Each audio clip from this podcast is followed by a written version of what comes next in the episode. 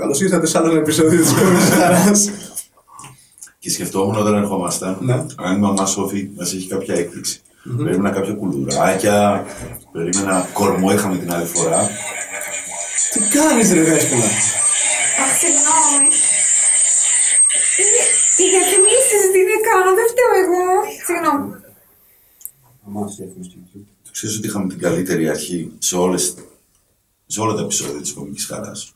Και τώρα Α, φεύγουμε. Εγώ είχα καλή πρόθεση, κάτσε να πας και μουσική Sorry. τώρα. Τώρα το έχω βάλει στο θόρυβο, δεν θα με ακούτε. Τα κατάφερες; Δεν το Κυρίες και κύριοι, Αυτό είναι- καλώς ήρθατε στην κομική χαρά. Γεια. Γεια σας. Είναι ακόμα ένα επεισόδιο με το οποίο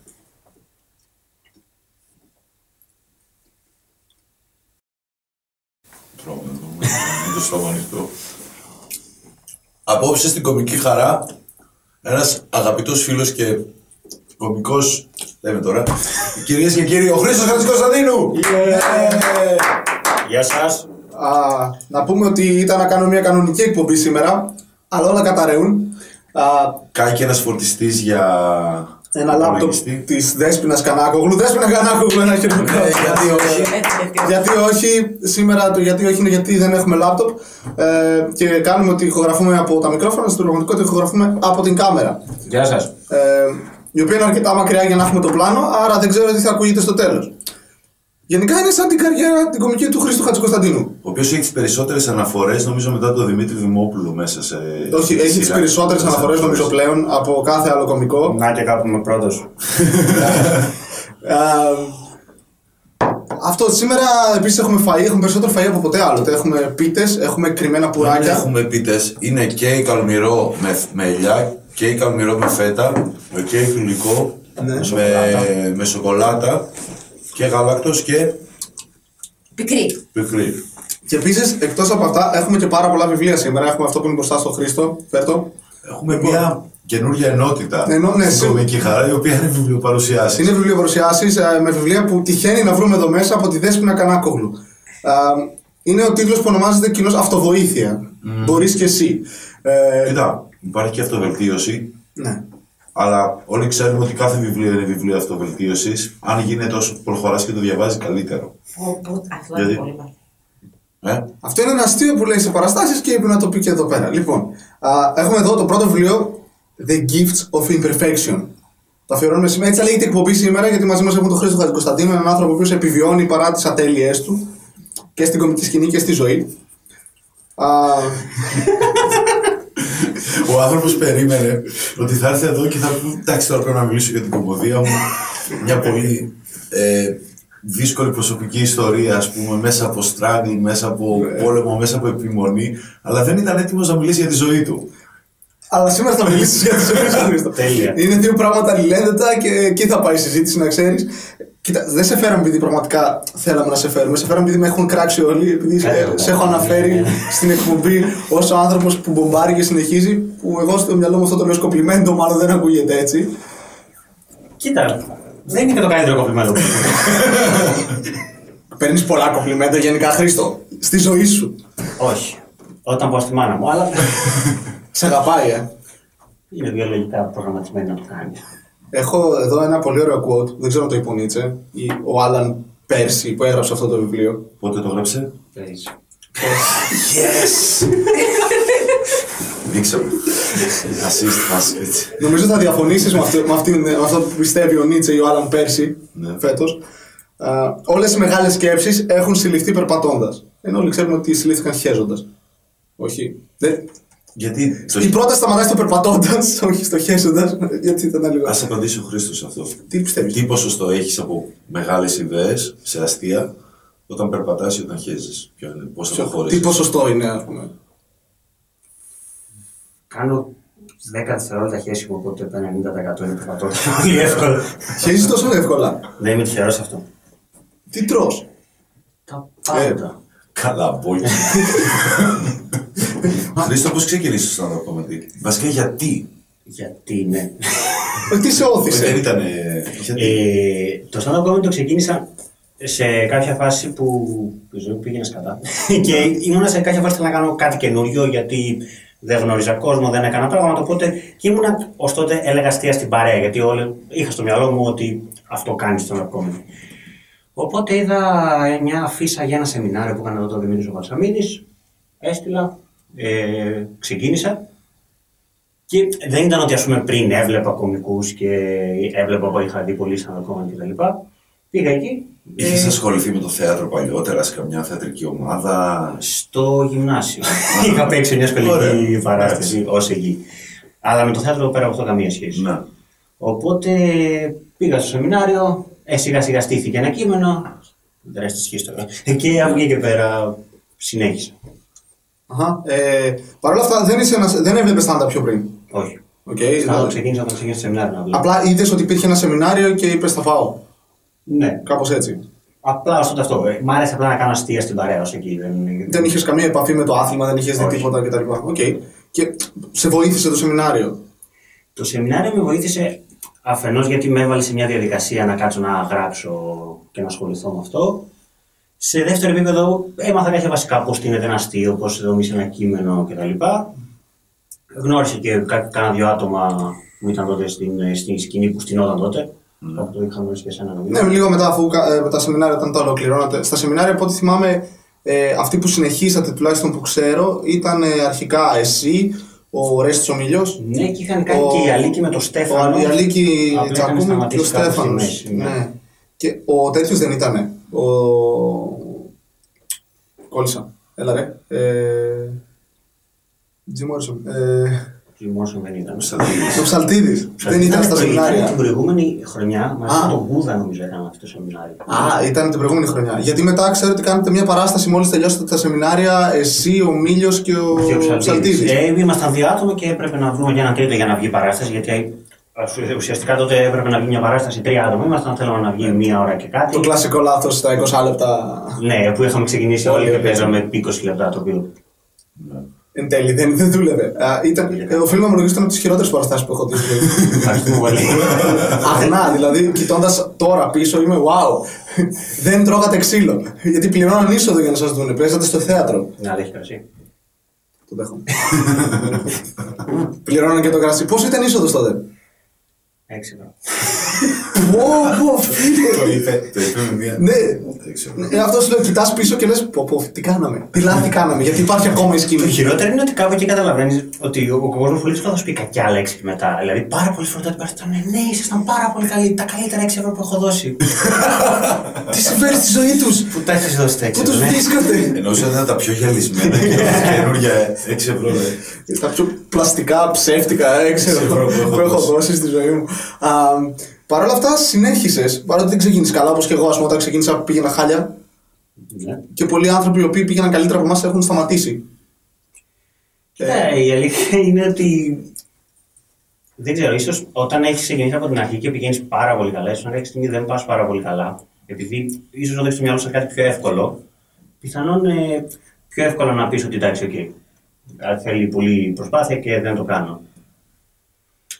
Ε, πα- ε, δεν είσαι από τους κωμικούς όμως γενικά ο οποίος έχει ασχοληθεί τρομερά με το αντικείμενο, δεν παρακολουθεί συνέχεια special και δεν ασχολείσαι τόσο πολύ με stand-up γενικά στη ζωή σου. Σπούδαζες όταν ξεκίνησες, πλέον δεν σπουδάζεις, Ναι, πλέον δουλεύω. πλέον δουλεύεις. Είναι κάτι το οποίο το έχεις ως χόμπι και κάτι το οποίο γουστάρεις να κάνεις.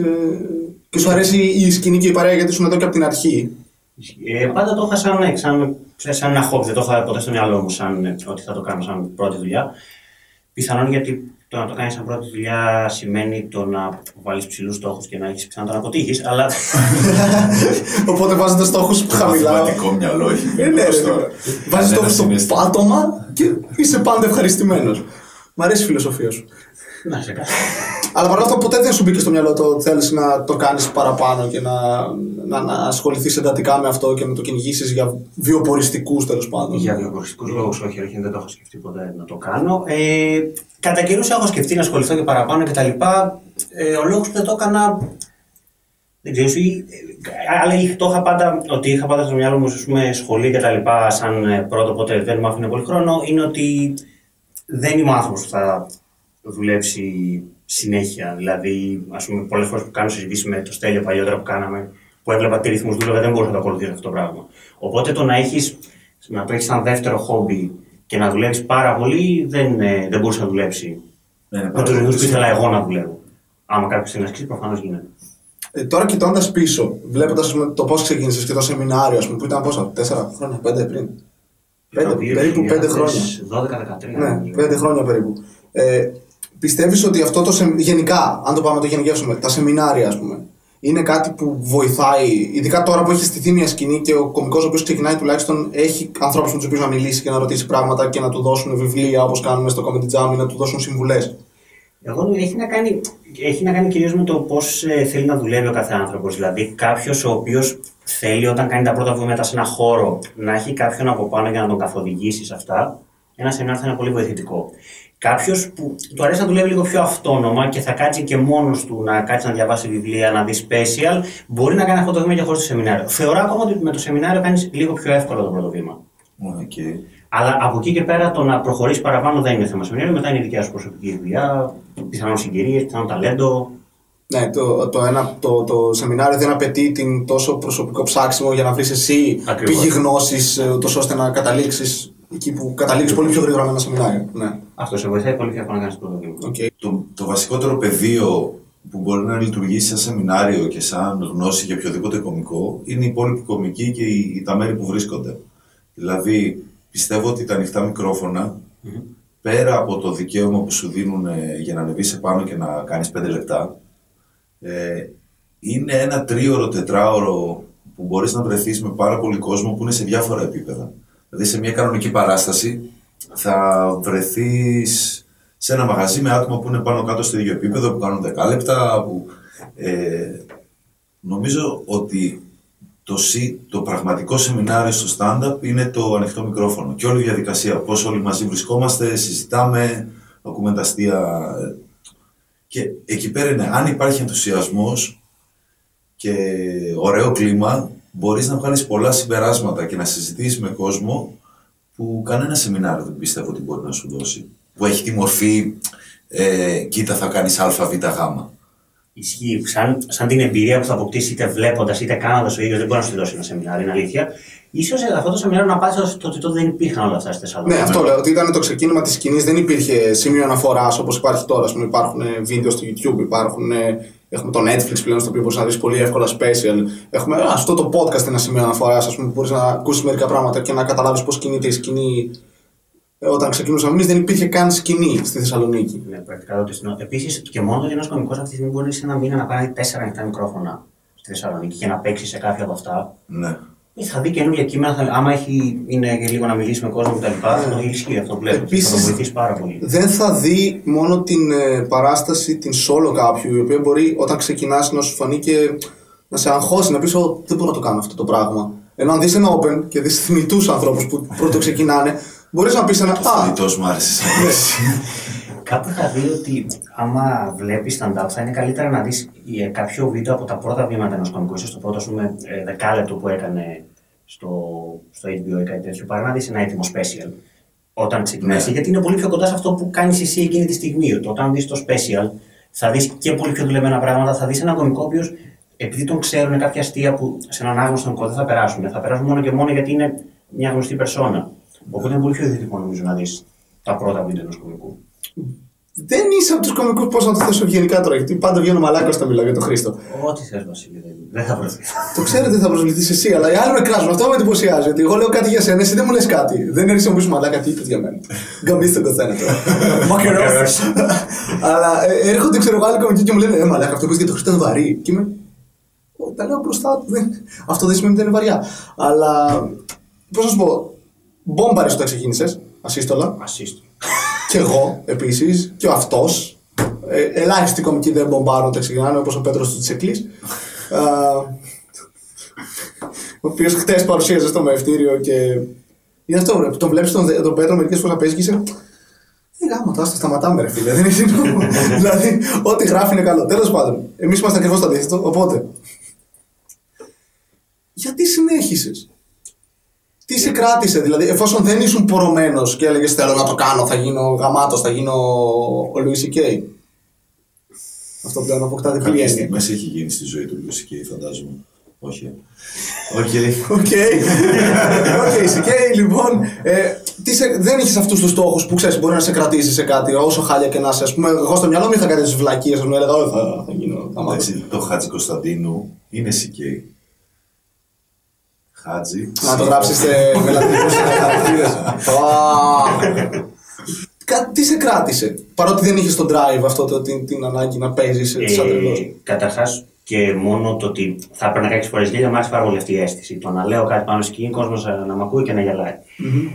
Ε, ένα δεύτερο ήταν ότι επειδή, ε, ρε παιδί μου, ε, σαν άνθρωπος όπως και οι περισσότεροι, νομίζω ζορίζομαι πάρα πολύ τον έκτεθο παρόλο μπροστά σε κόσμο. Ήταν και ένα στίχημα ότι μπορώ, μπορώ ε, να ξεαγχωθώ και να βγω μπροστά σε κόσμο και να πω αστεία και, ίσως, και να βγεις λίγο από το comfort zone σου. Αυτό.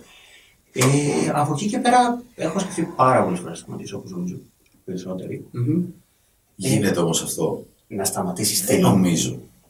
Τελείως, ναι, νομίζω θα ήταν δύσκολο. Ε, Έχω φτάσει πολύ κοντά, αλλά ήμουν σε φάση ότι, οκ, και ακόμα και αν παίζεις σε κάποιο open mic και δεν πας, δεν γίνεις stop κτλ.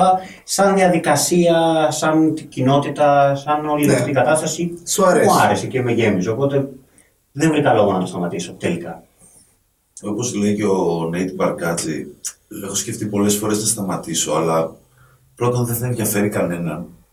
και δεύτερον, δεν έχω κάποιον προϊστάμενο να πάρω τηλέφωνο και να του πω ότι παρετούμε. Ναι, χάνεις Δεν ακόμα και μπορώ αυτή. να πάρω τον Bill Cosby και να του πω, ξέρεις μεγάλε, ξέχναμε.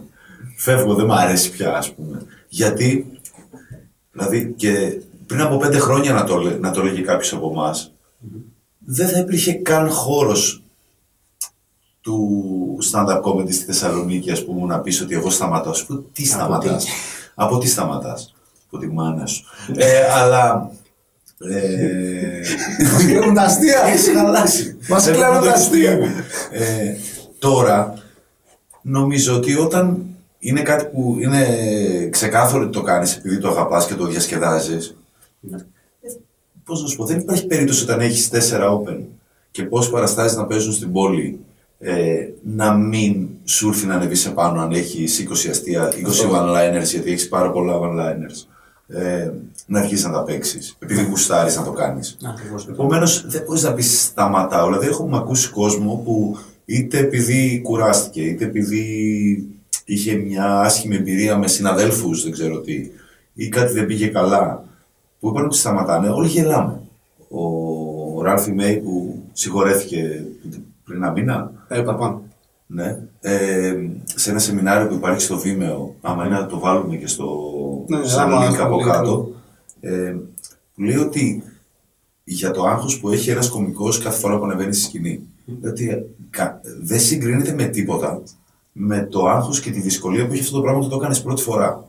Ναι. Ναι, ισχύει. Δηλαδή, αν έχεις καταφέρει να το, να το έχεις κάνει μια φορά αυτό το βήμα και να, χωρίς να έχεις κείμενο, χωρίς να έχεις εμπειρία, χωρίς να έχεις μόνο με τον ενθουσιασμό και την τρέλα που έχεις για να το κάνεις, ε, πρέπει να το θυμάσαι συνέχεια αυτό για να, τις επόμενες φορές. Δεν συγκρίνεται η δυσκολία του να το κάνεις για πρώτη φορά με το, την 200η, 60η ας πούμε. Ισχύει. Θυμάμαι την πρώτη φορά που έπρεπε να ανέβω, είχα άγχος, έπαιζα 9-10 το βράδυ και είχα άγχος το μεσημεριό στι 2. Είχε αρχίσει, είχα αρχίσει να έχω άγχος. Είναι η πρώτη φορά, ναι, είναι σε οτιδήποτε κάνεις δύσκολη. Ε, Πέρα από αυτό, ε, σε κράτησε δηλαδή απλά ότι σου αρέσει η φάση, σου αρέσει... Μου αρέσει να το κάνω αυτό. το Ναι, πράγμα. σου αρέσει που και που να ανεβαίνεις, ναι. Είναι ο εθισμός αυτός που δύσκολα... Ναι, και η αλήθεια είναι ότι σαν αίσθηση θεωρώ ότι το να κάνεις κόσμο να γελάει είναι, είναι υπέροχη αίσθηση. Θυμάμαι, ο Κάστο έχει πει ότι λέει, άμα θέλω να δώσει ένα επιχείρημα σε κάποιον γιατί να κάνεις stand-up comedy, είναι να δει ένα κωμικό πώς είναι να κατεβαίνει από τη σκηνή και έχει πάει καλά το κείμενό του. Ε, ναι, που είναι, είναι πάρα πολύ όμορφη αίσθηση. Ε, Και βέβαια μπορεί να του πεις μετά και πώς είναι όταν κατεβαίνει και έχει πάει κακά το κείμενό του, αλλά σε περιπτώσει. Εγώ έχω την ίδια αντίδραση. Αυτό. Αλήθεια. Ε, ναι. Όχι εξωτερικά, ούτε εσωτερικά, δηλαδή σαν αίσθηση δικιά σου δεν, δεν αισθάνεσαι πολύ καλύτερα όταν έχεις πω και αν έχει πάει καλά. Καλά, πάντα αισθάνεσαι καλύτερα αν κάτι πηγαίνει καλά, αλλά εντάξει. Ξε- Είναι ταυτόχρονα όπως όταν η πρώτη σου φορά ε, έχεις τρομερό άγχος πριν παίξεις και όταν πάει OK ή δεν πεθαίνεις εκεί πάνω, Κυριολεκτικά ενώ δεν πεθαίνεις εκεί πάνω, γιατί αυτή είναι η σκέψη που κάνεις πριν ανέβεις πρώτη φορά. Δεν είναι ότι Α, δεν θα γελάσουν. είναι τι θα συμβεί. λοιπόν. ε, είναι τέρμα έντονη και δεν πρόκειται να ξαναείνει το ίδιο πράγμα ποτέ.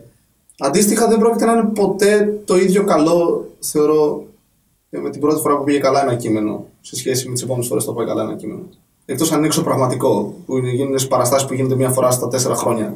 Μπορεί να μιλήσει και ο Τζέπε, έκανε μια στην Κατερίνη πέρυσι, μας έπριζε για, για δύο μήνες. Μα πήρα 111 γέλια, μαλάκα. πήρα 111 γέλια. Γιατί δεν μου λέει κανείς ότι είμαι γαμάτος; και είναι ο ίδιος λόγος αυτό ότι χεστήκαμε. δεν μας νοιάζει. Εγώ πιστεύω ότι ε, έτσι πως έχει εξελιχθεί η σκηνή, έχει εξελιχθεί. Μπουσουλάει. Όχι, ακόμα. έχει εξελιχθεί σε Έχει με το πώ εξελιχθεί. ήταν όταν ξεκίνησε. Ναι, σίγουρα. ένα παιδάκι που το ξεσκατώναμε, εντάξει, και έχει γίνει ένα παιδάκι που έχει Μπουσουλάει. μάθει να κατουράει στην τουαλέτα μόνο του. Αυτό πιστεύω ότι είναι. η Α, εξέλιξη. ακόμη χεζόμαστε λίγο πάνω μας, νομίζω. Ναι, καμιά φορά μας, ξέρω εγώ, στον υπηαγωγείο μπορεί να, Ναι, και να όταν αφήσουμε τα καμιά συναισθήματα είναι πολύ προκαταβολή. έντονα, ας πούμε, όταν βλέπεις Ναι. το πρώτο κορτσάκι που περνάει από δίπλα σου. Ακριβώς. Πάλι στην απόλυψη το πήγα. Αλλά είμαστε σε ένα επίπεδο στο οποίο ε, περσόνες και κομικοί σαν το Χρήστο, για μένα, για το δικό μου γούστο, είναι πολύ μέτα. Μπορεί να δημιουργήσουν δηλαδή μια καινούργια σχολή, γιατί πλέον υπάρχει περισσότερη πληροφορία. Ε, πεθαίνω στο γέλιο με τριπλέτα Χατζη Κωνσταντίνου. Πεθαίνω στη γελιά με ακτάου του Δηλαδή έγραψα πριν από, έγραψα πριν από λίγο καιρό, είχε ανεβάσει ο Μουλαράς σε ένα σχόλιο, ή πρέπει να ήταν πρωτοχρονιά, Τους απέναντι που ήταν βάζει. ναι, και είχε πει ρε παιδί μου, σταματάω τα πάντα, πια πρωτοχρονιά, πιο μελομακάρο, δεν ξέρω τι είχε γράψει, ξέρω εγώ. Ε, έχω κλειστεί μέσα και πρέπει να δω τα δύο special του David Chappelle. Και πραγματικά το εννοούσα ότι πιο Chappelle, εγώ ζω και πεθαίνω για την καινούργια τριπλέτα του Χατζη Κωνσταντίνου. γιατί, και γιατί λέω μέτα. Γιατί όλοι ξέρουμε ρε παιδί μου αυτή τη φόρμα η οποία θα βάλεις δύο φυσιολογικά πράγματα και στο punchline θα βάλεις ένα άσχετο πράγμα που θα, δεν έχει καμία σχέση αλλά θα δώσει. Ο Χρήστος αυτό το παίρνει κυριολεκτικά. Δηλαδή είναι Το- λες και το- διάβασε ένα κανόνα και είπε θα βάλω δύο πράγματα και κάτι που δεν έχει καμία σχέση με αυτό. Αλλά όντως το κάνει να έχει καμία σχέση. Θα συνεχίσουμε να μιλάμε. Θέλω να σκεφτήσουμε για τέτοια τριπλέτα. Σε παρακαλώ πάρα πολύ, εκτός αν θυμάσαι κι εσύ. Κάποια δικιά του. Θέλω, θέλω, θέλω μία. Ε, ε, για να... Κάποια τώρα ή κάποια από αυτά που. Αυτό Κάποια μου αυτά έχεις που πει. έχεις πει. Εντάξει, don't worry, θα συνεχίσουμε να μιλάμε μέχρι να σκεφτείς εσύ κάτι. Το οποίο εγώ κάθε φορά δεν ψάχνω να βρω το μέγεθος της ανατροπής που θα γίνει. Αλλά πόσο μα πόσο άσχετο θα είναι αυτό από τα δύο προηγούμενα. Το οποίο εμένα το βρίσκω πάρα πολύ αστείο. Γιατί, Γιατί κάνεις ηθελημένα ή άθελά σου μια επέμβαση πάνω σε ένα κανόνα που όλοι περιμένουν κάτι συγκεκριμένο και είναι η ανατροπή στην ανατροπή. Είναι meta joke, είναι αστείο για κομικούς, πολύ, πολύ περισσότερο από ότι για το κοινό. Γιατί το κοινό δεν καταλαβαίνει τη δομή. Ναι. Ενώ ο κομικός την καταλαβαίνει και όταν κάνει αυτό το twist. Τρελαίνομαι. Είναι, Τρελαίνομαι. φτάνει σε ένα σημείο πολλές φορές ε, με, τα, με τις ανατροπές που κάνει, όχι μόνο στις τριάδες, αλλά γενικά, που κάνει τόσο μεγάλη ανατροπή που πλέον δεν είναι καν ανατροπή. Δηλαδή δεν είναι αστείο για αυτό το λόγο, γιατί το πέρασε το, το, το όριο. στο οποίο έπρεπε να σταματήσει και να πει: Ωραία, δεν το τέλειο αστείο. Όχι! Όχι, εδώ πολύ καλύτερα. Εδώ, ναι, πολύ καλύτερα τώρα. Α, ε, είναι. Διακόψε με όταν έχεις κάποιο αστείο, έτσι. Δεν Έχω έχει. ψέμα θες να μιλήσεις. Τρέξε τα κείμενά σου στο κεφάλι σου. ξέρεις. Ένα άλλο πράγμα που μου αρέσει πάρα πολύ στον Χριστό είναι ότι δεν δείχνει να αγχώνεται πλέον. Ξέρει το αποτέλεσμα. Ξέρει τι θα του συμβεί. Όταν ξέρει, όταν ε, ας πούμε είναι open και δοκιμάζει κείμενο πολλές φορές, ανεβαίνει πάνω και ξέρεις ότι θα πει ε, 20 one-liners. Τα πέντε από αυτά θα είναι για μένα χρυσός, δηλαδή αστιάρες. Τις βλέπεις γραμμένες μέσα σε ένα χαρτί και είσαι τι έγραψε; Ναι. Τι έγραψε; Θα έχει άλλα πέντε που θα τα σκοτώσει μόνος του. Γιατί είτε θα φάει λόγια, είτε θα έχει ελάχιστα κακό timing.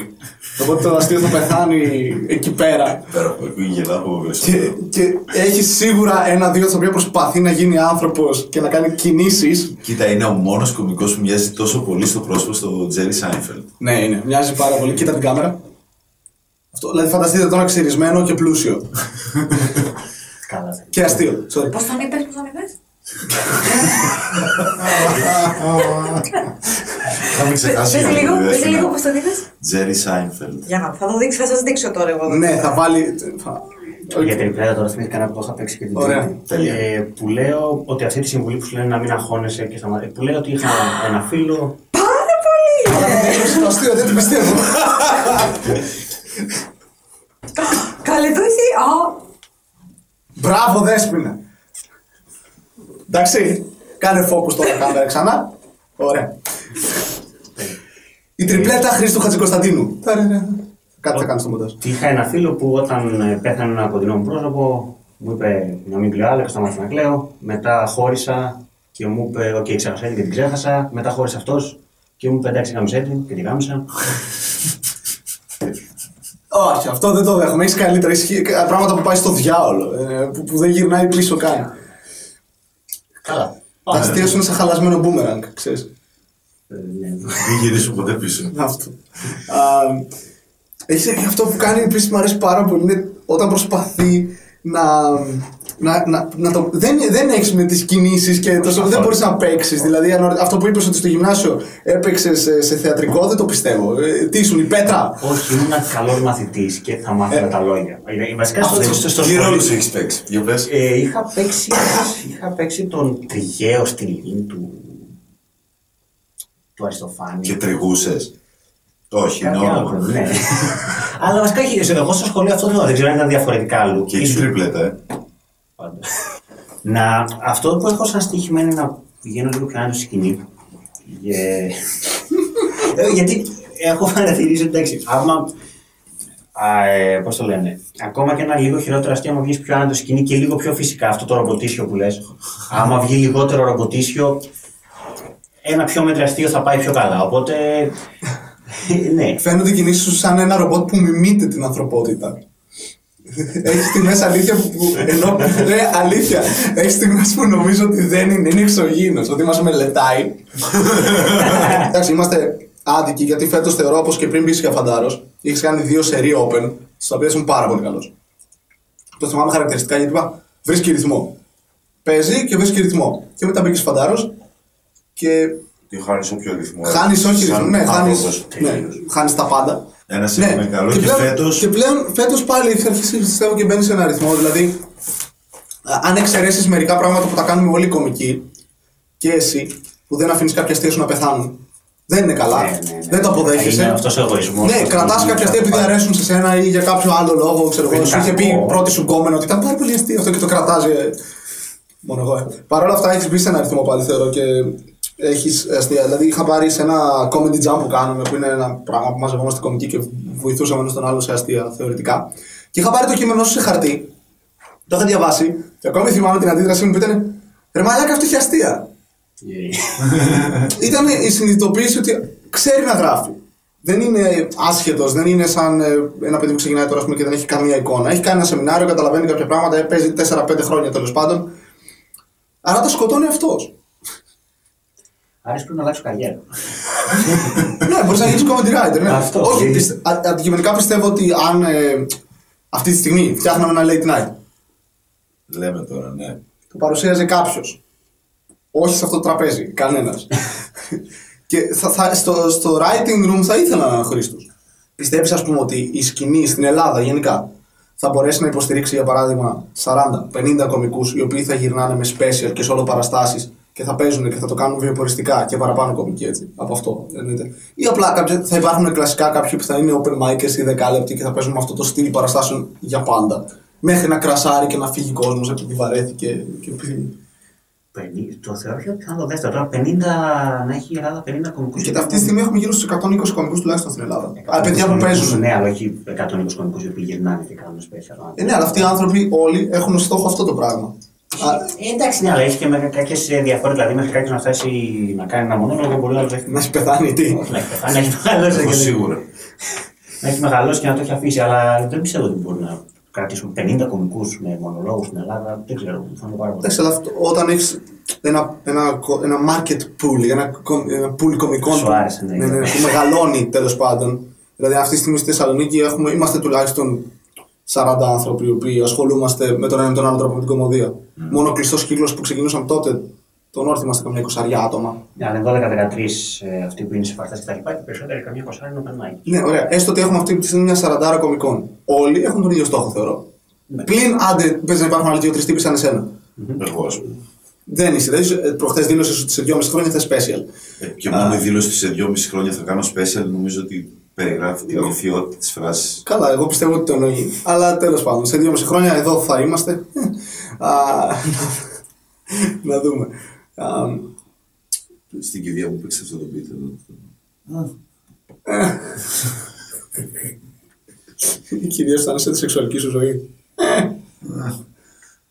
Εγώ πιστεύω Θα έχει κόσμο να παρακολουθεί. Τι. ότι. ναι, ναι, ναι, δικαιώνομαι. Ναι, δικαιώνομαι.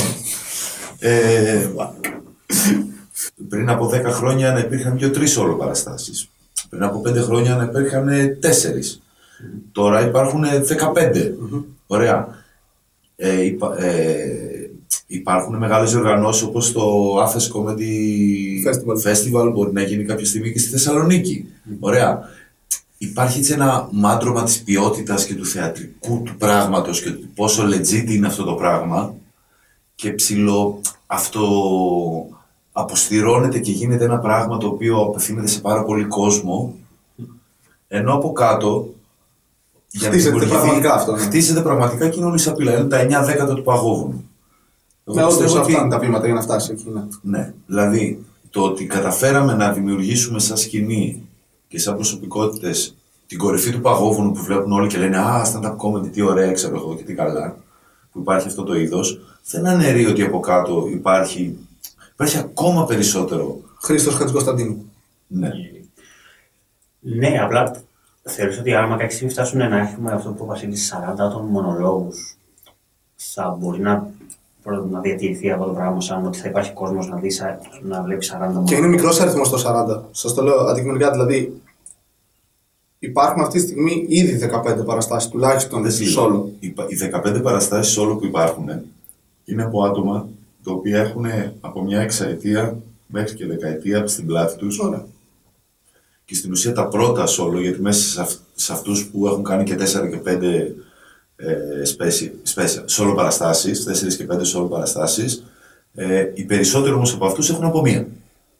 Έτσι δεν ειναι Αυτή η μία αποτελείται κατά 90% από αστεία που έχουν γράψει αυτά τα 6 με 8 τελευταία χρόνια. Και μπαίνει αυτή η νέα φιλοσοφία του Κάθε Louis χρόνο. C.K. και του Κάρλιν ότι κάθε χρόνο πρέπει να παράξουν κάτι. Γιατί αν εγώ πάω και γεμίσω ένα θέατρο φέτος και παίξω σε 40.000 ανθρώπους συνολικά γυρίζοντας όλη την Ελλάδα, Αθήνα, Θεσσαλονίκη και επαρχία, ε, την επόμενη χρονιά θα με θέλουν γιατί πουλάω και πρέπει να γράψω άλλη μία ώρα. Καλά, όχι αναγκαστικά. Ο Χατζηπάπου δεν κάνει αυτό. Εντάξει, κρατάει περισσότερο το. Εντάξει, θέλω να σου πω, ρε παιδί μου, Σου λέω ότι μπορεί να το υπάρχει- τραβήξεις θα παραπάνω. υπάρχει ζήτηση. Θα υπάρχει ζήτηση. Ωραία. Ε, δεν είναι εύκολο πράγμα αυτό. Δεν είναι εύκολο. Δεν αλλά- σημαίνει ότι επειδή έχεις κάνει μια solo παράσταση μπορείς να παράξεις το ίδιο υλικό. Και δες ότι μέχρι τότε ήσουν κάθε μέρα σε ένα μαγαζί, σε ένα open mic, σε ένα Ναι. comedy club. Ωραία. Με, Και δούλευες. μέσα σε μια κοινότητα, δούλευες μέσα από τις δυσκολίες, δουλεύοντας και μια δεύτερη δουλειά, κάνοντας και δημιούργησες αυτό το υλικό. Τώρα είσαι σε ένα σημείο που γυρνάς στην Ελλάδα με ένα special, δίνεις συνεντεύξεις, γυρίζεις σπιτάκι σου, δεν έχεις τις εμπειρίες και την τριβή του κόσμου του stand-up comedy σε τέτοιο μεγάλο Έτσι βαθμό. γίνεται παντού όμως. Ναι, και πρέπει να παράξεις κάτι. Εκεί θα δούμε αν θα έχουμε 40. Κοίτα, θα, όταν έχεις μία βάση 100-200 κομικών ή wannabe κομικών, Ναι. γιατί κάπου εκεί θα είναι, αν δεν είναι ήδη. Ε, σε μια δεκαετία, αυτή η βάση, εγώ σου λέω, φεύγει ένα 50%. Δεν παίζει και δεν προσπαθεί, γιατί θα συμβεί αυτό το πράγμα. Αλλά θα μπουν άλλοι στη φάση αυτή. Ωραία, έστω ότι έχουμε 100 οπότε ανθρώπους οι οποίοι πάνε για αυτό το πράγμα. Ε, σε 10 χρόνια από αυτούς οι μισοί, καλοί σε κακές παραστάσεις, θα έχουν προσπαθήσει να κάνουν σε όλο παράσταση. Σίγουρα. Έτσι. Ναι. Δηλαδή σε κάποια φάση θα έχεις αυτούς τους 50 συν τους ήδη υπάρχοντες 20, οι οποίοι λογικά θα συνεχίσουν να παίζουν γιατί έχουν φτάσει ήδη στο σημείο αυτό που έχουν σε όλο παραστάσεις και γιατί να μην συνεχίσουν εφόσον έχουν την αναγνωρισιμότητα με τον ένα ή με τον άλλο τρόπο. Θα έχεις 70 ανθρώπους, οι οποίοι θεωρητικά θα έχουν σε όλο παραστάσεις. Μπορεί όχι ταυτόχρονα. Ε, Όχι σε ένα χρόνο θα έχεις 70, αλλά σε δύο χρόνια μέσα, τρία, θα έχεις 70 παραστάσεις σίγουρα. Σε όλο. Ο στόχο καθένα από αυτούς. Εγώ πιστεύω ότι αυτοί που ε, είναι οι, οι πιο γνωστοί και δυνατοί κομικοί που έχουμε στην Ελλάδα που κάνουν μεγάλες όλο παραστάσεις ε, και εμπορικά να το δεις, στοχεύουν σε πολύ μεγαλύτερο κοινό. Ναι. Στοχεύουν σε ένα κοινό το οποίο δεν έρχεται στα μαγαζιά που παίζουμε. Ναι. Δεν, εντάξει, χρειάζεται Γνωρίζει να μόνο δει από μια- το θέατρο το Γνωρίζει stand-up. από το θέατρο κτλ. Και είναι λογικό να θέλουν να ανοίξουν τη δουλειά τους σε πολύ περισσότερο κόσμο. Ναι. Ωραία. Ε, αυ- όσο πιο πολύ ανοίγουν αυτοί οι μεγάλοι κομικοί, που στην τελική δεν είναι και μεγάλης σε ηλικία, είναι νέα παιδιά. Εντάξει. Δηλαδή να είναι από 30 μέχρι 40-45 χρονών αυτοί οι άνθρωποι. Ε, όσο πιο πολύ δυναμώνουν αυτές οι φωνές, τόσο λιγότερο κοινό θα υπάρχει για τους άλλους. Πιστεύω ότι οι υπόλοιποι, δηλαδή οι υπόλοιποι κομικοί δεν θα μπορέσουν να φτάσουν με τον ίδιο τρόπο σε τέτοιο κοινό. Δεν σημαίνει δηλαδή ότι επειδή 5-10 άνθρωποι το έχουν καταφέρει, οι άλλοι 50-60 θα έχουν την ίδια ευκαιρία απέναντι σε αυτό το κοινό. Γιατί στα ταπικά όλος έχει χωνέψει και κορεστεί με αυτούς τους κομικούς. Θα πρέπει να βρουν αλλού κοινό. Μικρότερο κοινό. Άρα αυτό- διαφορετικό κοινό. αυτό που λέμε- Ιδιαίτερο κοινό. Το οποίο δεν είναι στην Ελλάδα αντικειμενικά δεν θα είναι μεγάλος αριθμός λόγω πληθυσμού και. Εκεί μπαίνει το κουλτούρας. ερώτημα δηλαδή. Ε, κάνω, ε, γράφω τα αστεία μου και τα κείμενά μου για να αρέσω σε πολύ κοινό και να είμαι εμπορικός, ή γράφω αυτό που πραγματικά θέλω και όποιος θέλει ας ακολουθήσει και ας είναι πιο πορωμένος μαζί μου για αυτά που γράφω και για το πόσο διαφορετικά είναι. Ε, και νο- νομίζω ότι είναι λίγο συνδυασμός με την έννοια ότι ποτέ δεν θα γράψεις τελείως. ή άμα το γράψεις ότι δεν θεωρώ ότι θα πάει καλά μόνο για να αρέσει στο κοινό κάτι. Λε- ε, που Εγώ θεωρώ ότι πάντα η, η δημιουργική διαδικασία σου ξεκινάει από το ότι είναι κάτι για το οποίο θέλω να μιλήσω. Απλά σίγουρα θα κοιτάξεις κάπως να δεις ε, και το αν είναι ένα θέμα πολύ τζιζ, ε, πολύ που μπορεί να διχάσει, να μην, να μην πάω εκεί τουλάχιστον στην αρχή. Αλλά θα ψάξεις κάπου να το συμβιβάσεις. Ότι εγώ θέλω να μιλήσω γι' αυτό και θα προσπαθήσω να βρω έναν τρόπο έτσι ώστε το κοινό να ενδιαφερθεί ουσιαστικά για μένα. Γιατί αυτό που θέλουμε να κάνουμε σε πολύ μεγάλο αυτό. Ό,τι και να πούμε, αν ο άλλος δεν τον βάλουμε στη διαδικασία να νοιαστεί και να πάρει κάποια ταύτιση με αυτό που λέμε, δεν θα το πάρουμε, ό,τι θέμα και να είναι. Α πούμε, το να πιάσουμε. Μπορεί να μας αρέσει πάρα πολύ να πιάσουμε ένα θέμα για το, για το μακεδονικό που είναι τώρα επί- ε, επίκαιρο ή για θρησκεία. Αυτό θα είναι εξορισμού, θεωρώ, πιο δύσκολο να το κάνουμε αστείο. Για, όσο και αν μας αρέσει, γιατί ο άλλος από κάτω είναι πολύ εύκολο να διχαστεί, να αποδοθεί το κοινό. Stand-up, μέλλον. Τι θες να κάνεις στη ζωή σου, Χρήστο; Θέλω Σχολικός επαγγελματικός προσανατολισμός. Στα 20. Πόσο είσαι, 26. Έφτασες 26. Ε, ζωντανά. Θα πεθάνουμε, μάλλον. Ναι, όχι, θα πεθάνουμε, το λέω ως πρώτο πληθυντικό για να μην νιώσει άσχημα του Ζέμπου. Ναι. Όλοι πάνε. ναι. Ωραία. Κάποια στιγμή θα πεθάνουμε. Τι, τι λέει τι φα- η φάση, δουλεύεις, παίζεις που και που τώρα στα Δουλεύω, παίζω. Ε, βασικά σκηνικό χρόνο για να, αυτό που έλεγα πριν, να καταφέρω να ξεπεράσω αυτό, την αμηχανία μου όταν βγαίνω μπροστά σε κοινό. Ε, και σιγά σιγά να καταφέρω να ανεβάσω χρόνο. Αυτό είναι ο, ο βραχυπρόθεσμο στόχος. Πιο μεγάλος στόχος είναι και που δεν ανεβάζω. Οπότε. γενικά στη ζωή μου. Ε, αυτό. Μάλιστα. Σε τι δουλειά είσαι, Ξεκίνησα, έχει τέσσερις μέρες στο ερευνητικό. Τέσσερις κέντρο. μέρες. Κάτσε, δεν δούλευες πιο πριν κάπου. Ε, δούλευα και άλλαξα. Ε, άλλαξα σημαίνει έφυγα ή σε διώξανε; Όχι, βρήκα καινούργια και έφυγα. Τι δουλειά ήταν η προηγούμενη, Η προηγούμενη ήταν ε, φωτοβολταϊκά. τι έκανες εσύ; Παρακολουθούσα τα φωτοβολταϊκά και άμα είχαν κάποιο πρόβλημα. Παρακολουθούσα. Ναι, όχι, είναι, είναι, είναι... Ακριβώς. Κολόνες, Ακριβώς αυτό είναι. Όσο, όσο και να σου φαίνεται περίεργο. Έχουμε κάμερες και απλά βλέπουμε πάμε είναι καλά, άμα γυρνάνε σωστά και τέτοια. Και βλέπεις- Απίστευτη δουλειά.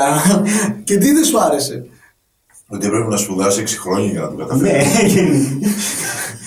Ναι. ε, Εκείνο εκεί το τζάμι αριστερά πίσω. Πιστεύω θα αρκούσε μόνο μια επίσκεψη σε οφθαλμίατρο για να μπορέσει να κάνεις αυτή τη Ε, και δουλειά. να ξέρεις- Α, κουνιούνται τα φωτοβολταϊκά. Τα βλέπω. Είμαστε καλά. και να ξέρει να δουλεύει Windows, ξέρω εγώ. αυτό. Εντάξει. ναι. Και πού πήγες τώρα, Ε, τώρα πήγα στο, στο ΙΠΤΙΛ, είναι ερευνητικό κέντρο, ερευνητικό κέντρο προς ε, Θέρμη. Ε, αυτό είναι πιο καλή δουλειά. Ουσιαστικά κάνουμε έρευνα πάνω σε... πρέπει να φτιάξεις κάποιους αλγορίθμους οι οποίοι. Νάτος. Ε, Νάτος. Ναι, πρέπει να το δώσω πιο απλά μπορώ. Ε, θέλουν ε, να τους ε, χρησιμοποιήσει σε, σε, σε ιστοσελίδε στο διαδίκτυο να αναγνωρίζουν εικόνες και να ψάχνει συγκεκριμένα χαρακτηριστικά σε κάποιες εικόνες ε, για παραβατική δραστηριότητα και να τα διασταυρώνεις με μια βάση δεδομένων έτσι ώστε να βρίσκεις παραβατική δραστηριότητα στο διαδίκτυο. Στείνεται, βοηθάει το AI να μας σκοτώσει, αυτό μου λες. Δηλαδή κλοπή ε, φωτογραφιών ή για πιο σοβαρά πράγματα Όχι κλοπή όπως φωτογραφιών. πορνογραφία και τέτοια πράγματα. Ε, Κυρίως προς τρομοκρατία πάει να Σου είπα, βοηθάνε το AI να αναπτυχθεί. και Αλλά να αυτό που θε να σκοτώσει. κάνει είναι επειδή είναι πολύ σε έναν όγκο που υπάρχει αυτή τη στιγμή στο Ιντερνετ να ψάξει ένας άνθρωπος χειροκίνητα μια-μια της ιστοσελίδας, φτιάξει αλγορίθμους οι οποίοι να κάνουν αυτό με την αναγνώριση Για να εικόνα. το πουλήσετε στην Google και να γίνετε πλούσιοι. Πάρα πολύ πλούσιο. πολύ σοβαρά. Πάρα πολύ πλούσιοι. Όχι πλούσιοι. Πάρα πολύ πλούσιοι. Και μα πήρε η Ευρωπαϊκή Ένωση. Να τα τα έσπα. Αυτά. Μ' αρέσει, μ' αρέσει. Τέλειο. Κομικός χραμοφάι, μ' αρέσει. Ε, κάνε ένα πεντάλεπτο για αυτή τη δουλειά. Ναι, θα δουλέψει αυτό εκεί που εξηγεί τους αλγορίθμους. θα είναι ταύτιση μόνο. Πώς να μην πάρει τάση. Ε, θα ήταν ενδιαφέρον ίσω. Έχεις σκεφτεί ποτέ να πας σε ένα εργοστάσιο με ρομπότ και να παίξεις εκεί μπροστά σου. Μπορεί να πάει καλά.